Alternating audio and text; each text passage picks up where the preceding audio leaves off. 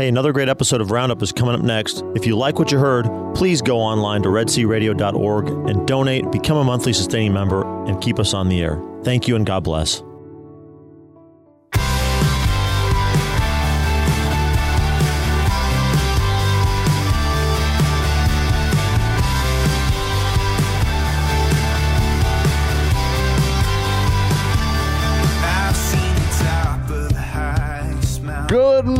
Morning. It is Wednesday, February 5th, and this is the Red C Roundup. Thank you for joining us. I'm your host, Deacon Mike Beauvais. Today, in our second segment, we're going to be talking to uh, Professor Michael Behe, a biochemist from Lehigh University, and we're going to talk about intelligent design and why it should be an important consideration in science. Sadly, it is not, but um, we will ta- find out from uh, Professor Behe why we should be talking about this. But before we get into anything else, I want to welcome all our listeners here on Red C Catholic Radio, especially here in the Brazos Valley on KEDC 88.5 FM Hearne Bryan College Station. And I want to welcome our Central Texas listeners on KYAR 98.3 FM Lorena Waco, and our listeners in Palestine on KINF 107.9 FM. Our phone number here is 85 Love Red C. So if you have something that you would like to let us know about, feel free to give us a call. Again, 85 Love Red C or 855 683 7332. Also, we still have tickets to the men's conference, No Man Left Behind. So if you would like one of these tickets, be the first caller at our phone number and you can claim one of these tickets. So give us a call. Good morning, Thaddeus. How are you doing this morning? Deacon Mike, I am very well. This is a cold and wet day here in Texas, but my heart is bright because I'm on the air with you. You know, you need to get out more. I also want to take this opportunity to say hi to Father Giovanni, a Norbertine priest. Novice. Novice. You're- you're speeding him up. I'm speeding him up. But I appreciate your confidence. Yes. a future Norbertine priest, if God, willing, allows. yes. God- if God allows, that's a that's And, probably a better uh, way to put it. Welcome. Thank you for being here because this gives us an opportunity to talk a little bit about something I am going to bet most of our visitors, uh, our listeners, know nothing about. The As- Norbertines. As did I eh, about a year and a half ago. Being from Texas, being from Houston, Sugarland, didn't know a single thing about the Norbertines, our Holy Father St. Norbert, our way of life. So it's a pleasure to be here. Well, Can What- you give the full name, the technical name of the order? Because that's always a fun one. The Order of Premontre. So we were founded in, we're a 900 year old order. And traditionally, for the ancient orders, you're named after the place where you were founded. So we were founded in the Valley of Premontre in France. So, but we're colloquially known as the, the Norbertines. And sometimes, but sometimes also you can call yourselves the premonstratensians. Premonstratensians. Premonstratensians. That's right. That's that's a mouthful. It's a mouthful. A lot of syllables. Don't ask me Mhm. to spell that. We're which is gonna- why everybody just says Norbertine. That's Yeah. right. Yeah, exactly. Saint Norbert of Xanten. hmm Um, what made you choose the Norbertines over some of the more commonly known religious orders? Well, when I visited, I was I was overwhelmed with the peace that I experienced there, but I, I had never experienced the the common prayer of the Norbertine way of life, chanting the divine praises seven times a day in choir together. I had never seen that. And hearing just the praises of God echoing through an abbey church pierced through my soul, and also seeing that, that the Norbertine charism, if you want to call it that, is the Holy Eucharist and is to live from the altar and for the altar. And seeing that that the centrality of the holy eucharist in the mother of god in all of in the norbertine way of life i thought where can i sign up? You know i the sooner the better. So. Now, one other thing that's rather unique about the Norbertines is your vestures. Normally, Yes. you know, we see uh, cassocks and uh, frocks and things like this, but rarely in white unless we're looking at the Pope. yes we were we're sometimes known as little popes because our our habits look eerily similar to to the holy father's cassock you know a white habit which symbolizes our lady appeared to saint our holy father saint norbert and vested him with the white habit and with the mission to be like the angels of the resurrection to always preach the good news that yes, our Lord suffered and died, but he did so that he could rise again, just as he does in the hearts of everyone who believes in him. And so that is that is why we wear white to be like the, the holy angels of the resurrection. Now, you're a novice. So, how long is the novitiate in the Norbertine order? It's it's a two year program. It's sort of like Catholic boot camp and getting detached from a cell phone and internet and Netflix and all of the the things that I that I spent my time on before entering. And then after that, this this August, I will take first profession of vows of poverty, chastity, and obedience, and then hopefully seven years after that, I will take solemn vows and become officially a, a fully professed religious. Wonderful. While we are talking about giving things up for something better, I wanted to bring up the fact that on March 6th and 7th, the Red C retreat, family retreat is coming up. Bringing it back. Bringing it back because it was so well received last year and the year before. I think so. So tell us about it, Thaddeus. Well, it's going to be March 6th and 7th. It's at St. Thomas Aquinas here in College Station. Whether you live in the Bryan College Station area or not, you're welcome to attend. Um, it's going to be $35 for families, $10 for individuals. Uh, Friday evening, the 6th, we'll have a potluck dinner. Uh, we're going to have some fun and games, uh, getting to know one another. Then on Saturday, we're going to have three speakers. Uh, adoration. We're going to pray the Divine Mercy Chaplet. We'll have Mass in the middle of the day there at St. Thomas Aquinas in the extraordinary form. Uh, the and the three speakers we're going to have are all going to be reflecting and speaking on Saint Therese of Lisieux and how to live her little way in the family. What time does everything start Friday evening? Everything Friday evening starts at 5:30 and that goes until 8:30 p.m.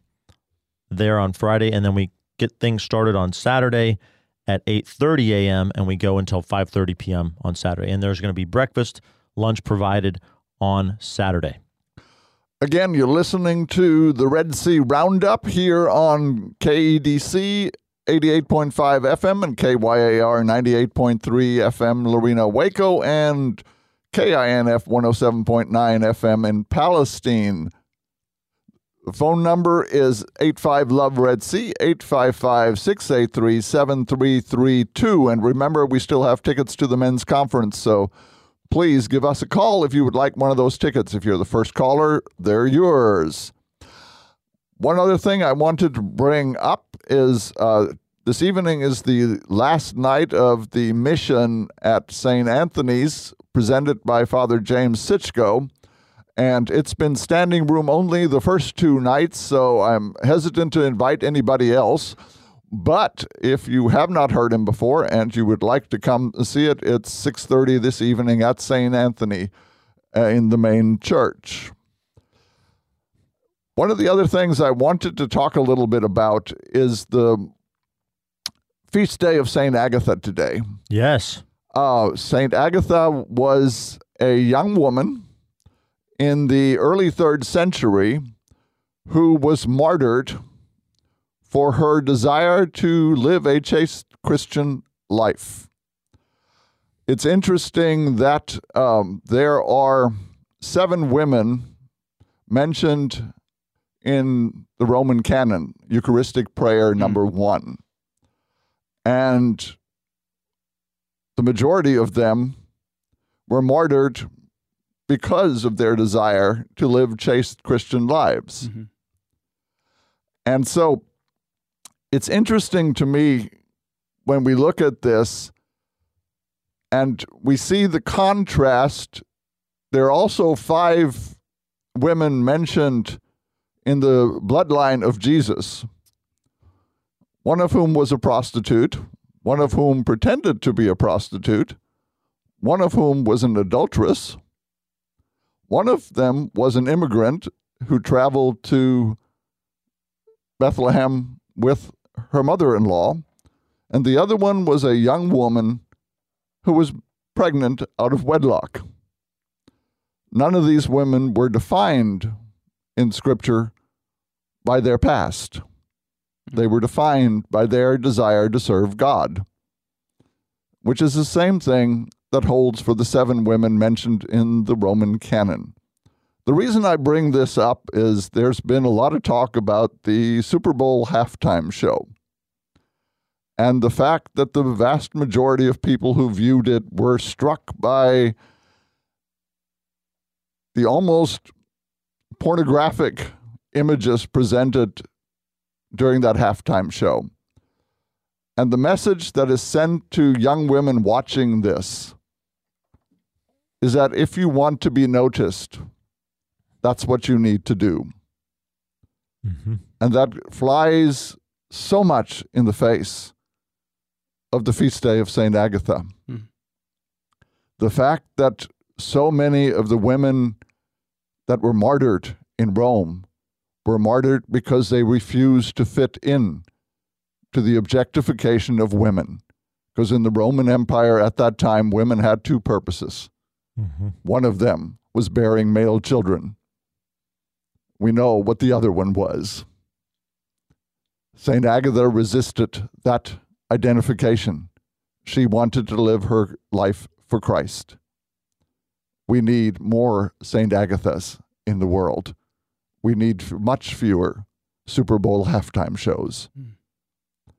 Because ultimately, Christianity is still fighting the same battle today it fought in the Roman Empire, identifying ourselves not by our limitations, not by our sins, not by our shortcomings, by, by the fact that we are created in the image and likeness of God, that we have value, not because of how we look, not because of how we act, but because of who we are, created by God. So ultimately, let us always strive to be the children that God has created us to be and resist the culture just as St. Agatha did in her life. I want to get back a little bit uh, with uh, Father Giovanni. Yes, Frater. Uh, yes. Just because I don't want. Right. I, I appreciate the distinction, yes. the honor. I, unworthy. Domine non sum dignus. Yes. Uh, now, are you pursuing the priesthood?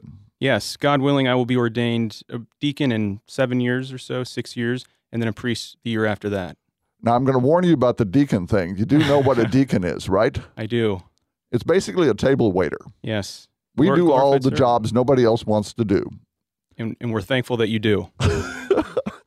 well, um, I think that, uh, you know, most of the people listening are probably very much interested in your choice to do this. Mm-hmm. What drove you to decide to give up all this stuff Netflix, football, all yeah, these things? A family, life, possessions, everything. It was quite simply the love of the Blessed Mother. To be her priest son, to hold her very son in my hands at the altar, to offer him to the Eternal Father. I thought, I mean, what higher good is there than that? What more could I seek in life? And then the desire to be a saint. I want to be a saint, and I'm in a monastery of men who want to be saints too. And seeing that common desire for holiness and striving to sharpen one another, as, as it says in Holy Scripture. What would you tell a young man who has considered joining a religious order? Two things be brave, be bold, and pray the Holy Rosary, and pray all the mysteries every day, all 20 decades. That is what has brought me to where I am, and thanks be to God. How difficult did you find it to start praying the rosary that excruciatingly excru- excruciatingly difficult. But I noticed that if I asked Our Lady for the grace to pray the Holy Rosary, then I was able to do it. Because what does she want to give more than the ability to sing her praises and to meditate on the life of her son? What grace does she want to impart to a soul more than that? And that's absolutely wonderful. We're about to go to break, so I want to remind everyone listening we're going to be back on the other side talking to uh, Professor Michael Behe about intelligent design. So I hope that everyone listening will stay tuned throughout the commercials, and we will be right back after these messages.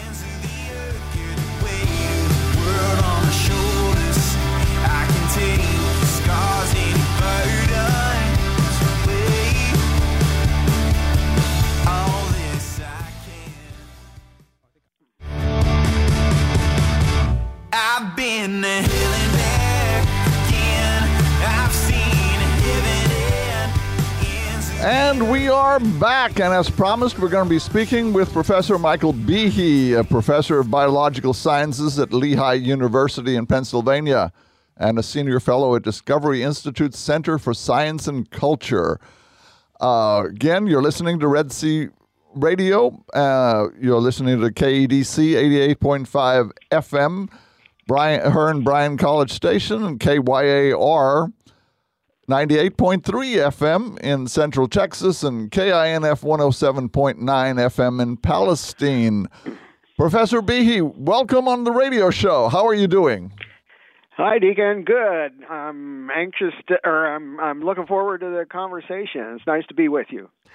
It's a pleasure to have you because this is one of my favorite topics because I grew up in a science background, uh, worked for a diagnostic lab for 28 years.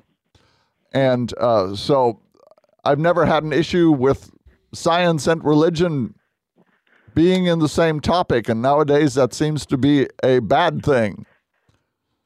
So, um, one of the things I wanted to let you do is introduce yourself a little bit to our listeners. So, what can you tell us about yourself? Professor Behe? I believe that we've lost him. Let us uh, try uh, get him back on the phone. I think the line Hello? went dead. Hello, are you still there? Yeah, I'm still here. Uh, Uh, I okay. could I could hear you, but you couldn't hear me. Right. So, okay, we're back. So, uh, would you go ahead and give us a little intro? Uh, oh, we're going to try to get him back on the phone with a new line. Uh, before, while uh, Thaddeus is doing that, uh, again, a reminder that we still have tickets left for the um, Go Make Disciples Men's Conference. So, if you would like one of these tickets, uh, feel free to give us a call. Again, that uh, phone number is 85 Love Red C, 855 683 7332. Again, 683 7332. Give us a call. All right, Professor Behe, we have you back on the line. And let's try this one more time. Tell us a little bit about yourself. okay, so I uh, I'm here in Pennsylvania. I'm a professor of biochemistry at Lehigh University. I I actually uh, grew up in Harrisburg, Pennsylvania, which isn't too far from here. I'm from a large Catholic family. My there were eight of us kids growing up, and my wife and I have nine kids, so we we did better on that. and I I uh, I used to think Darwin's theory was true. Uh, uh, but then I read some books questioning it, and I looked into it some more, and and was surprised to think, or surprised to find that it, it didn't seem as well supported as as it's made out to be. So I, I started writing about that, and that's gotten me into some hot water on occasion. But otherwise, uh, I'm just your typical, you know, biochemistry professor with uh, with nine kids.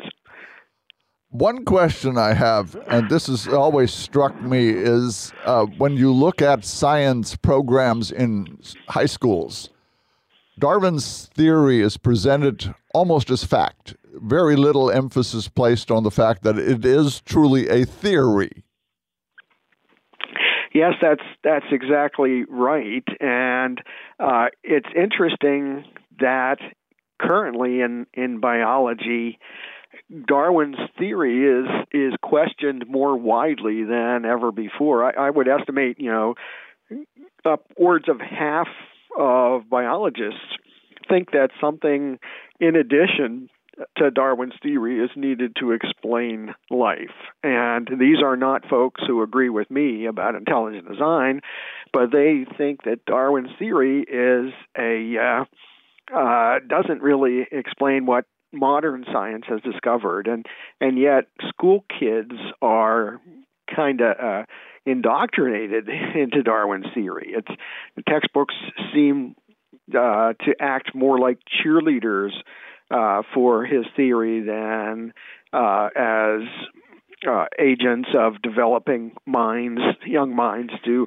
think and evaluate evidence as uh, budding scientists and responsible citizens are, are supposed to do. So, yeah, that's a problem. Now, we've used the term intelligent design a couple of times now. Would you talk to us a little bit about what this is? And it doesn't necessarily mean God, it just means there's got to be something behind this, right? Sure. Yeah. You know, uh, some people uh, think that intelligent design is some necessarily a, a religious idea, but and that's not the case. You know, you go out, take a walk down the street, and you look to your left, and you see some dandelions scattered around somebody's yard, and you look to the right, and you see a, a nicely uh, cultivated patch with roses and other flowers in it. And you so know immediately that one was designed, the other one isn't. You take a look at a mountain range and you shrug your shoulders. Uh, you know that doesn't look particularly designed, but you look at Mount Rushmore, you immediately know that it is. And we recognize design when we see parts that are kind of placed in relationship to each other to fulfill some function, like portraying images of presidents in the United States in Mount Rushmore. Well, it turns out that, much to our surprise, science has discovered enormous uh, uh, purposeful arrangements of parts at the very foundation of life, the molecular foundation of life. It's literally the cell is literally run by machines, machines made out of molecules, and some of them can be pretty stunning and and look. You know, some of them even have physical arrangements that we uh, humans will recognize as mechanical devices. My favorite is something called the bacterial flagellum, which is is really an outboard motor. Uh, and so when you when you look at an outboard motor in your everyday life, you, know, you immediately know it's designed, and it's not a religious conclusion. You know it's designed because you see all the parts arranged, and by that arrangement they can fulfill a, a, a purpose. And we see that all the time in life as well. So intelligent design is is a completely scientific theory in my view because it's based on empirical evidence, the the structures of these systems that science has discovered in life, plus ordinary logic about how we recognize design in the first place. Were you ever surprised by the amount of pushback you get from the scientific community the minute you bring up intelligent design? Uh, well, uh, yes. Uh, you know, none of these things is hard to see.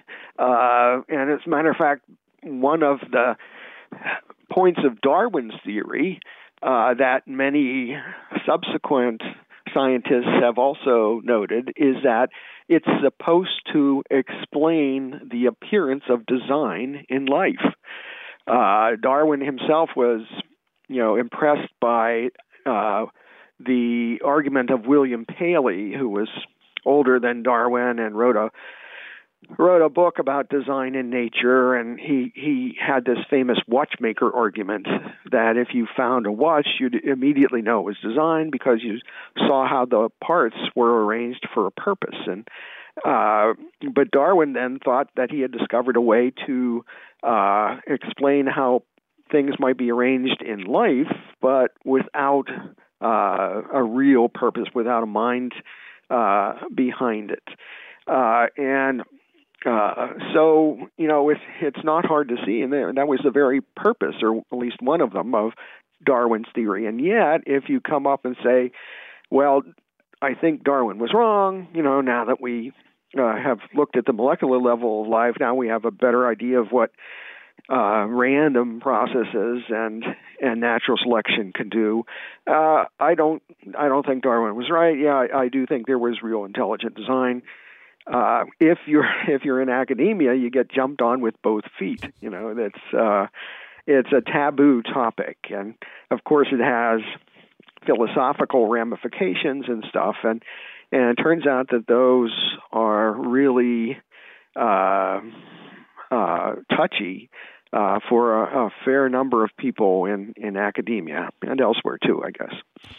To what do you contribute this reluctance to even entertain the notion of intelligent design? Uh, well, there's a couple of things. Um, uh, number one is that a, fair number of scientists, and especially ones in leadership positions and organizations, uh, don't like, don't want there to be intelligent design. Some folks are atheists, certainly not all, and and uh, there's a good chunk of religious uh, scientists, but many in positions of influence are, and they, they don't like the idea of design because it points pretty strongly to God, although you know there are certainly philosophical and theological steps in the argument that you have to take between simply seeing design in, in life and then concluding that uh, the designer is God. Another um, point is kind of professional pride. Uh, before Darwin's theory, both physics and chemistry had kind of developed into mature sciences, and they didn't really invoke God or the need for design, at least at the levels they were talking about, uh, in their scientific work.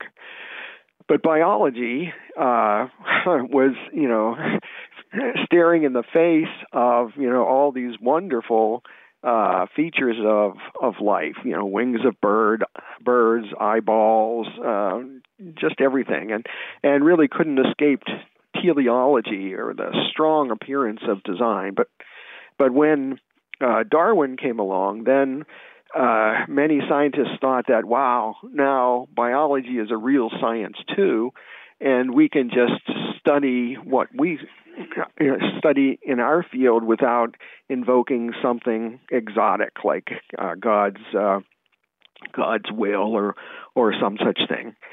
And so some people today, some scientists today, if you talk about intelligent design, they kind of take it as a personal insult as if you know they can't explain you know they they don't want something else to be needed. They want to be able to explain everything themselves. So uh so that and there are other factors too but i think those are the the two big ones. It, it's a complex thing but uh in my view you know we all have our own preferences for the way that the world should work or should be, but it's up to a scientist to try to put aside his his personal preferences and, and try to describe uh, what he finds, you know, uh, what what he thinks the evidence shows. Again, we're talking to Professor Michael Behe, professor of biological sciences at Lehigh University. We're talking about intelligent design, and I want to remind everybody uh, we still have the tickets left for the men's conference. Feel free to give us a call at 85 Love Red C, 855 683 7332. Now, one of the things that you have talked about um, in your books is something called irreducible complexities. How would you define those? Well, yeah, irreducible complexity is a, a kind of a fancy phrase, but it, it just stands for uh, a simple idea. Uh, many machines and other things too need a number of parts or components to work. And if they're missing one of the components, uh, or one of the components is broken, then it, it just doesn't work. It's not that it works, you know, uh, less less efficiently. It it doesn't work at all. And uh, in uh, my first book, Darwin's Black Box, where I discuss many of these issues, I to get the idea across, I pointed to an example of this from our everyday life, and uh, that was a, a, a simple mechanical mouse trap that you'd buy in a grocery store or somewhere, and uh, a mousetrap has a number of different parts. It's got a, a wooden platform to which most everything else is attached, and it's got this spring with ends sticking out to push against uh, something called the hammer, which squashes the mouse, and and against the platform too. And when the hammer is pushed over, you have to stabilize that in position until the mouse comes along. And there's something called the holding bar. Uh, so it's got a bunch of these different parts. And if you remove one, well, then the trap doesn't work. It's not like it works half as well as it used to. You know, it's it's simply broken. And it turns out that a lot of the machines that have been discovered in the cell at you know the very foundation of life are also irreducibly complex.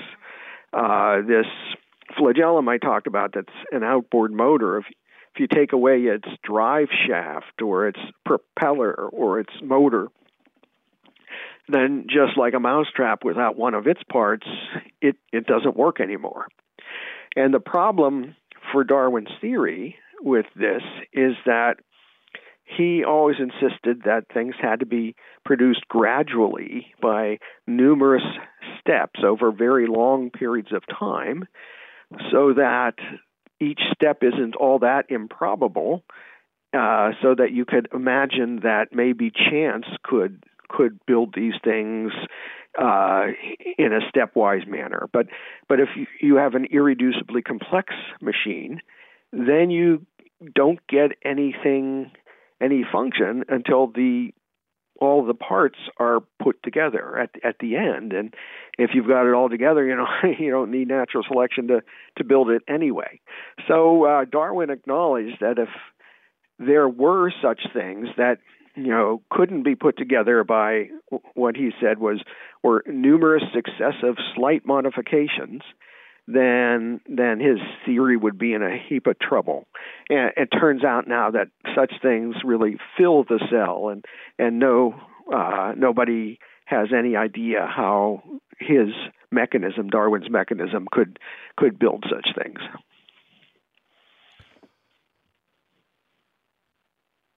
What do you see? One of the things that you mentioned uh, in your book is uh, blood clotting as one of these irreducible complexities. And I was reading some of the arguments against that, and um, ultimately the argument is well, there are instances where the blood clotting does not follow exactly the same blood clotting that uh, we have in ours, and so it doesn't work. Although ultimately, all they were pointing at is you can have blood clotting without two factors in the human blood clotting, and it still works. They did not account for the fact that if you remove anything else, the blood clotting doesn't work in that model either. So ultimately, you have.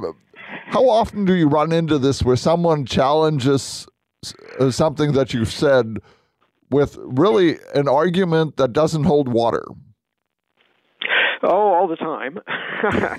I I mean, uh, after I, I first published Darwin's Black Box in 1996, so a, a while back, and a number of folks gave out such arguments within the first few years after it was published, and as you say, you know, none of them held water, and and I've written replies to all of them, uh, but it, it seems to have little effect because people point to the very same arguments, you know, decades later, uh, and it's as if they don't uh, don't read the replies or they don't follow the argument because they feel so confident in their theory that they don't think they even have to. But but uh, I have a new book that came out just this uh, a, one year ago, last February, uh, called Darwin Devolves.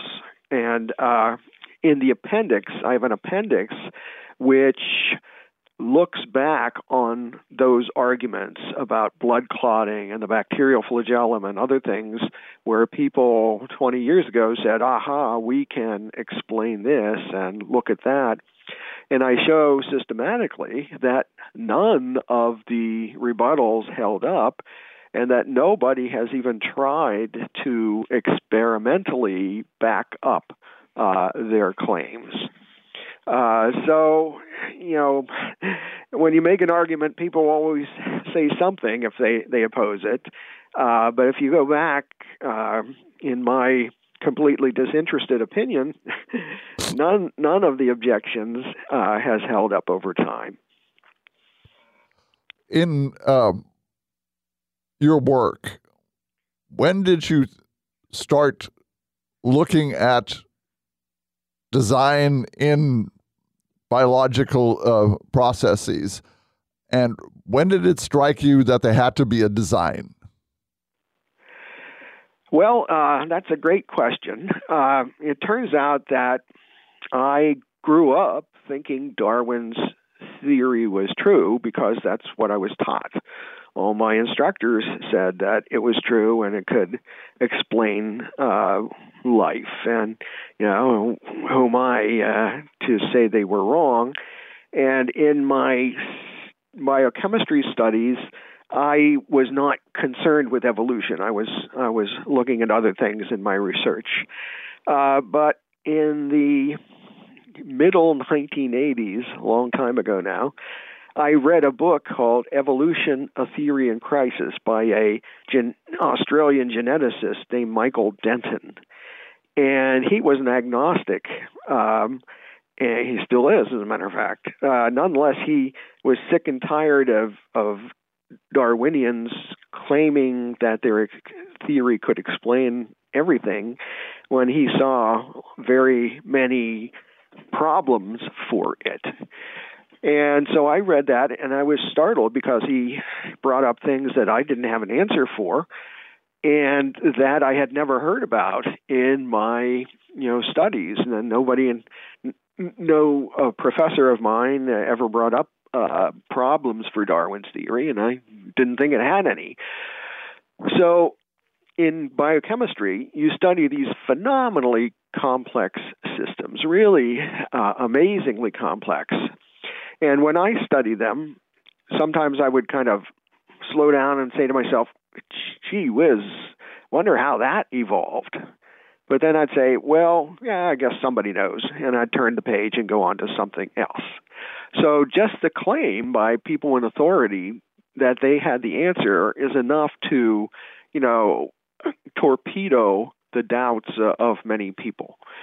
But after I read this skeptical book, I asked myself that question again who has explained these things? And this time I went to the science library to look up any papers that might have uh, tried to explain the blood clotting system or the flagellum or intracellular transport or, or lots of other things. And I expected that, you know, people would have made a start but might have gotten bogged down. But I was actually I was astounded to find that nobody had even tried other than hand waving, you know, uh, uh, genuflections to Darwin, where that say, "Isn't it wonderful how this amazing system evolved?" but gave no argument for how it might have. There were no papers in the scientific literature which even tried to explain how Darwinian uh, evolution might have produced these things. So I concluded it was pretty much a Potemkin village, you know, a facade that uh, people kind of nodded to each other and said, "Yes, yes, we know how this all comes together." But when you look for, you know, the nuts and bolts for the the meat of it all, it simply wasn't there. And after that, when you start to doubt Darwin's theory, you know, it's it's pretty easy then to see design because everybody saw design in life before Darwin, and because of all these uh, elegant arrangements, these machines in the cell, uh, design you know suggests itself uh, pretty quickly after you come to doubt Darwin's theory, and that, that's what happened to me, and and I kind of started on my my trek at that point. We're speaking with Professor Michael Behe, Professor of Biological Sciences at Lehigh University. We're talking about intelligent design. And again, I want to remind our listeners we still have tickets for the men's conference. Go make disciples and please give us a call at 85 Love Red C 855 683 7332 if you would like those tickets. Uh, one question I wanted to ask Did you always think there was a connection between your faith and your work as a scientist, or did that come later in life? Uh, well, I, I thought there was a connection between my faith and pretty much everything, including my work as a scientist. I I didn't set out, you know, to become a scientist, um, you know, for any particular reason of faith. I I just wanted to know how the world worked, and so I thought science and particularly biochemistry, since it studies life, would be would be a fine place to uh, study that. But I was doing my research on things very far removed from evolution, very far removed from, you know, basic questions. And it wasn't until I kind of uh, got sidetracked into this uh, question that I came across a theologically or philosophically charged uh, topic. But I have, you know, I went to Catholic schools, grade school, high school, and and um, I've always thought that you know everything is is uh, concern is a, matter of concern for our faith, and uh, I didn't particularly think that science uh, science uh, was uh, more of an issue than anything else. I uh, on the contrary, I always thought, you know, questions of personal interactions would probably be uh, more a matter of concern for for the faith.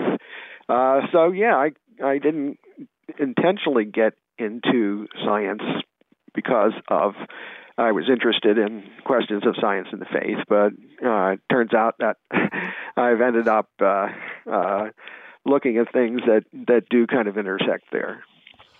One thing that I noticed in the arguments of some of your opponents that the language used is very much religious. Uh, the notion that if I don't have the answer, I have great faith that science will find this answer.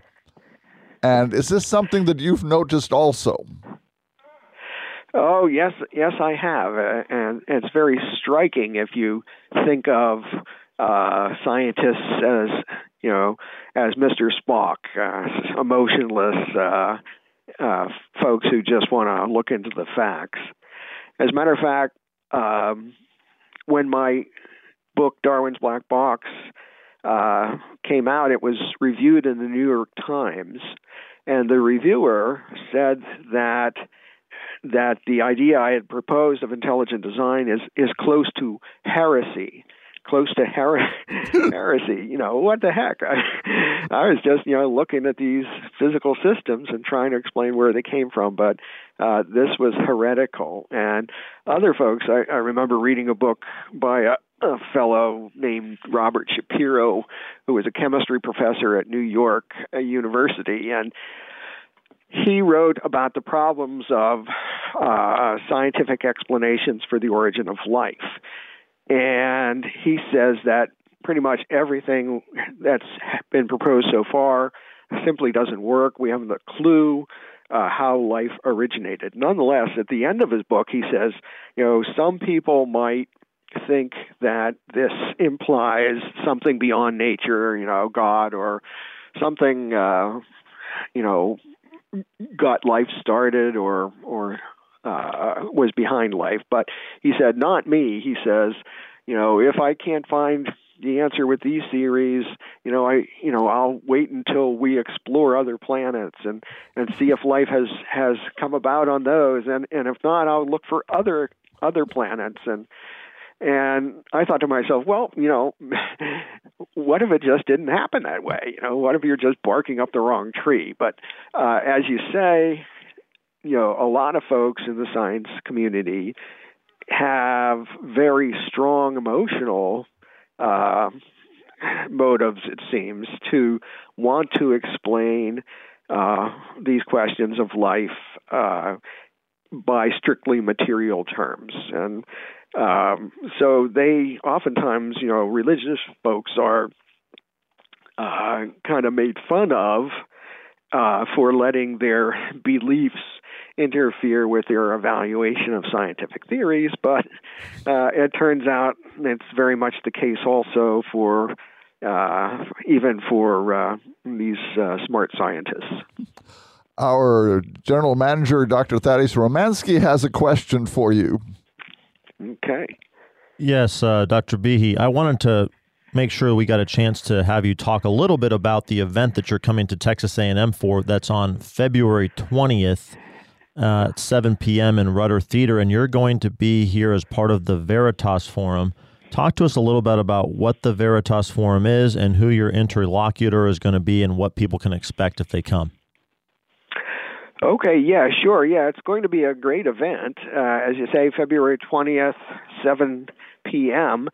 And the Veritas Forum is uh, an, a Christian organization that sponsors talks and debates and uh, such uh, things on topics of interest to Christians uh, on university campuses. Uh, so um, they try to engage not only Christians, but the general academic community uh, on uh, topics of interest and approach them from an academically rigorous point of view. Um, and in this one, I'm going to be there. Uh, so I'm a supporter of intelligent design. That I think that uh, what we've discovered in life points to the very points very strongly to uh, the, uh, the fact that life was designed. Uh, there's going to be another scientist there too. His name is Dr. Joshua Swamidass, and he's uh, a professor at Washington University in St. Louis. He's an MD PhD, and he's also a Christian like myself. I'm Catholic. He's a he's a uh, evangelical Christian, and he is going to defend evolution, kind of the unguided ish evolution uh, as uh, the way that life originated. And he, like many, uh, uh, a number of Christians, is what you might call a theistic evolutionist, where he thinks that evolution is God's way of producing life, but that we, um, th- but that it is not opposed uh, the science is not opposed to our religious conclusions. And as a matter of fact, many folks there think it's a better idea, a better religious idea than intelligent design. And that's that's and, a, oh sorry sorry sorry oh I'm sorry no well please go ahead I just wanted to say that's kind of a neat place to for me to jump in with a follow up and that is as Catholics um, we're not wedded to we don't have to be intelligent design proponents. We don't have to be theistic evolution proponents. Um, we can be creationists if we want to. Correct? I mean, kind of kind of talk on on yes. that a little bit. That's right. If if you if you look at church teachings, the church has never uh, made any definitive statements about how life got here. You know, the evolution versus creation uh, evolution versus creation debate. And so Catholics are indeed free to have pretty close to any position uh, on this that they that they wish. And many of these things are are more, much more uh, questions of you know science and uh, than they are of of faith and the science is you know well, uh, you know, there's some evidence to support various positions. The you know evidence is always uncertain, and there might be other evidence hiding out there that we don't know about. So uh, you have to uh, come to your own conclusions about how all this came together.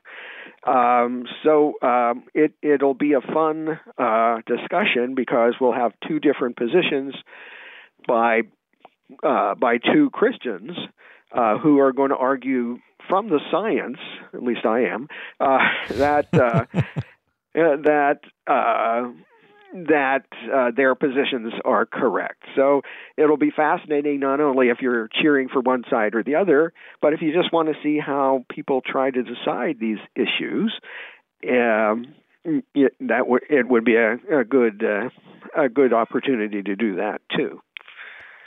One of the things that I have found is that inherent in anyone's defense of unguided evolution.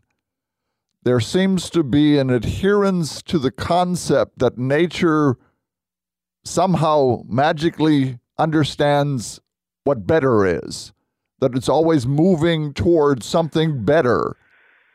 Uh-huh. Would you speak a little bit about how that doesn't really fit with random structures?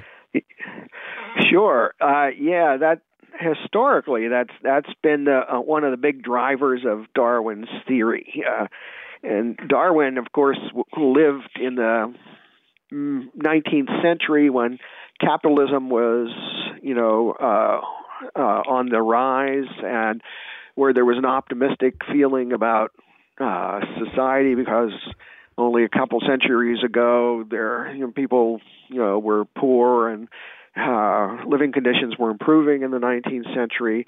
So this, his theory seemed to fit with it. That you know over uh, over time, creatures get better and better and better and more and more adapted.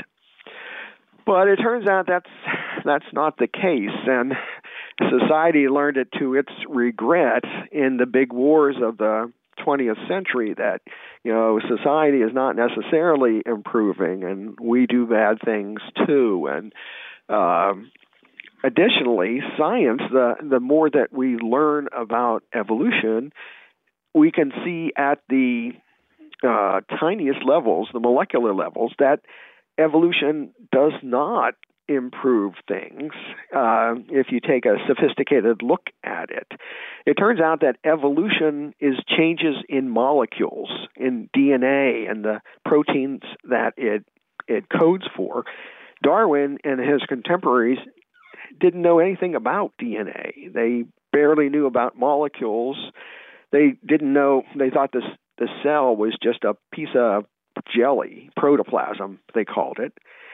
But now uh, we have discovered the basis of life, and it turns out I, I I discussed this at length in my new book, Darwin Devolves, uh, on sale on Amazon and a a uh, bookstore store near you makes a great gift for any occasion. uh, uh, but I explore there that we have now science has developed the technology to track down mutations that help organisms, that help them evolve, that make them more fit for their environments. And the surprise is that the large majority of those are ones that break genes break genes that were already there or degrade them, make them function less efficiently than they did. And uh, it was already known that the great majority of mutations that had an effect on an organism were detrimental. They damaged it, you know, birth defects or, or something. But the kicker is that now we know that even the large majority of mutations that help an organism do so by tossing stuff out, not by making new things. And you wonder how can that be? And uh, an example I like to use is that well, suppose uh, suppose your life depended on your car getting you know a little bit better gas mileage.